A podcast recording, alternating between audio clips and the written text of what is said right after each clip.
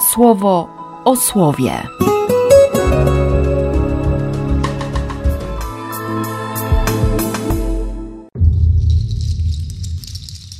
Dwudziesty ósmy sierpnia, sobota. Z pierwszego listu do Tesaloniczan. Nie ma potrzeby, żeby wam pisać o braterskiej miłości, bo sami przez Boga pouczeni jesteście, że trzeba się wzajemnie miłować. I rzeczywiście, wy to spełniacie względem wszystkich braci w całej Macedonii. A my was zachęcamy, żebyście jeszcze pełniej to czynili i żebyście się starali żyć spokojnie, spełniając swoje obowiązki i pracować własnymi rękami, jak już wcześniej wam nakazaliśmy, i w ten sposób byście względem tych na zewnątrz postępowali szlachetnie i od nikogo niczego nie potrzebowali. Z Ewangelii według świętego Mateusza. To jest jak z pewnym człowiekiem, który mając wyjechać, przywołał sługi i powierzył im swoje dobra. Temu dał pięć talentów, temu dwa, temu jeden, każdemu według jego możliwości. Potem wyjechał. Zaraz poszedł ten, który otrzymał pięć talentów i zaczął nimi obracać, także zyskał drugie pięć. Tak samo ten z dwoma zyskał drugie dwa. A ten, co jeden otrzymał, poszedł, wykopał dół w ziemi i schował srebro swojego pana. Po długim czasie wrócił pan owych sług i rozliczał się z nimi. Podszedł ten, który otrzymał pięć talentów, przyniósł pięć talentów więcej i powiedział: Panie, pięć talentów mi dałeś, oto zyskałem drugie pięć. Rzekł mu pan jego: Dobrze, sługo dobry i wierny. W małej rzeczy byłeś wierny, nad wieloma cię postawię. Wejdź do radości twojego pana.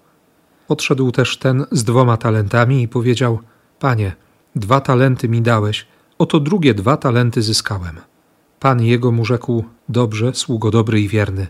W małej rzeczy byłeś wierny, nad wieloma cię postawię. Wejdź do radości twojego pana. Podszedł i ten, co jeden talent otrzymał, i powiedział: Panie, poznałem cię i wiem, że jesteś człowiekiem twardym. Kosisz, gdzie nie zasiałeś, i zgarniasz, gdzieś nie rozsypał. Bojąc się zatem, poszedłem i twój talent schowałem w ziemi. A teraz masz co twoje. Na to pan jego powiedział: Sługo gnuśny i zepsuty. Wiedziałeś więc, że koszę, gdzie nie zasiałem, i zgarniam, gdzie nie rozsypałem a zatem powinieneś powierzyć moje srebro bankierom, a ja po powrocie odzyskałbym swoje z procentem. Weźcie ten talent od niego i dajcie temu, który ma dziesięć talentów, bo każdemu, kto ma, będzie dane i będzie miał w obfitości, a temu, kto nie ma, zabrane zostanie nawet to, co ma, a tego nieużytecznego sługę wyrzućcie na zewnątrz, w ciemność. Tam będzie szloch i zgrzytanie zębami.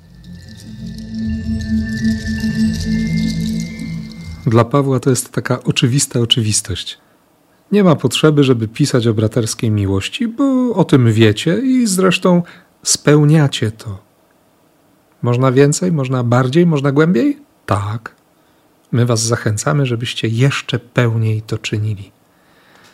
Nie ma granic miłości. Paweł się o tym przekonał.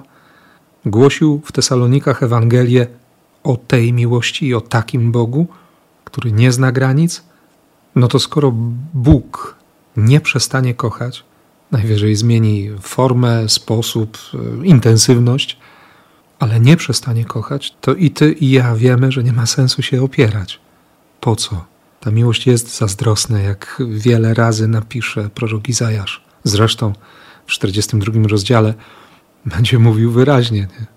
że ma taką miłość, z której będzie czerpał jego sługa ten, który nie skruszy do końca nadłamanej trzciny, nie zgasi do reszty kopcącego knota. Więc po co? Po co opierać się, odsuwać, odkładać, zostawiać? W imię czegokolwiek? Wiem, że i ty, i ja mamy odpowiedź na końcu języka. Bo można głębiej, bardziej, mocniej.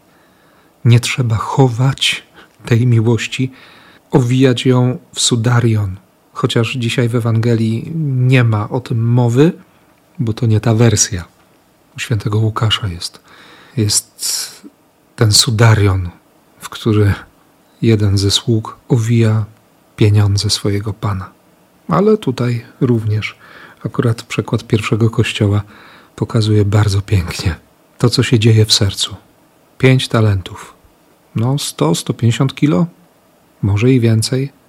Konkretny ciężar, konkretna waga, konkretna wartość. Pierwszy ze sług czuje się naprawdę odpowiedzialny. Wie, że to, że to nie byle co. Ceni nie tyle pieniądze swojego pana, co właśnie relacje, zaufanie. My wiemy, że ostatecznie, skoro to jest Bóg, który rozdaje różne ciężary, nie niecierpienie, tylko łaskę, która sporo waży, która ma znaczenie, którą trzeba docenić. Nie wycenić, ale docenić. To wszystko po to, abyśmy go poznali, aby, aby wejść w relację. Wejść w relację. By stracić swój obraz, swoje myślenie o nim, swoją opinię, swój osąd. Zrezygnować ze swojego sądu. Ten, który otrzymał dwa talenty, robi dokładnie to samo. Nie martwi się, że, że jego współsługa dostał więcej. Ale jest jeszcze trzeci. Wykopał dół w ziemi, zrobił grób i tam schował. Bo poznałem Cię i wiem, że jesteś. Wiem, że taki jesteś, więc bojąc się, schowałem w ziemi. Zrobiłem grób dla Twojej łaski. Wystraszyłem się, bo jestem nagi. Ukryłem się. Tak. Jak tu wejść do domu weselnego wtedy? Jak się odnaleźć, kiedy ja wiem, jaki on jest? Straszne. Wtedy będzie na zewnątrz, w ciemności. Bo skoro nie chce światła słowa, nie chce światła miłości, nie chce doświadczenia miłosierdzia, łaskę traktuje jak trupa, słaba perspektywa. Bardzo słaba. Szloch, zgrzytanie zębami. Koszmar. Nie życzę ci tego. Przeciwnie. Wiem, że Bóg chce dla ciebie nieba i ja do tego pragnienia dołączam się całym sercem. W imię Ojca i Syna i Ducha Świętego. Amen.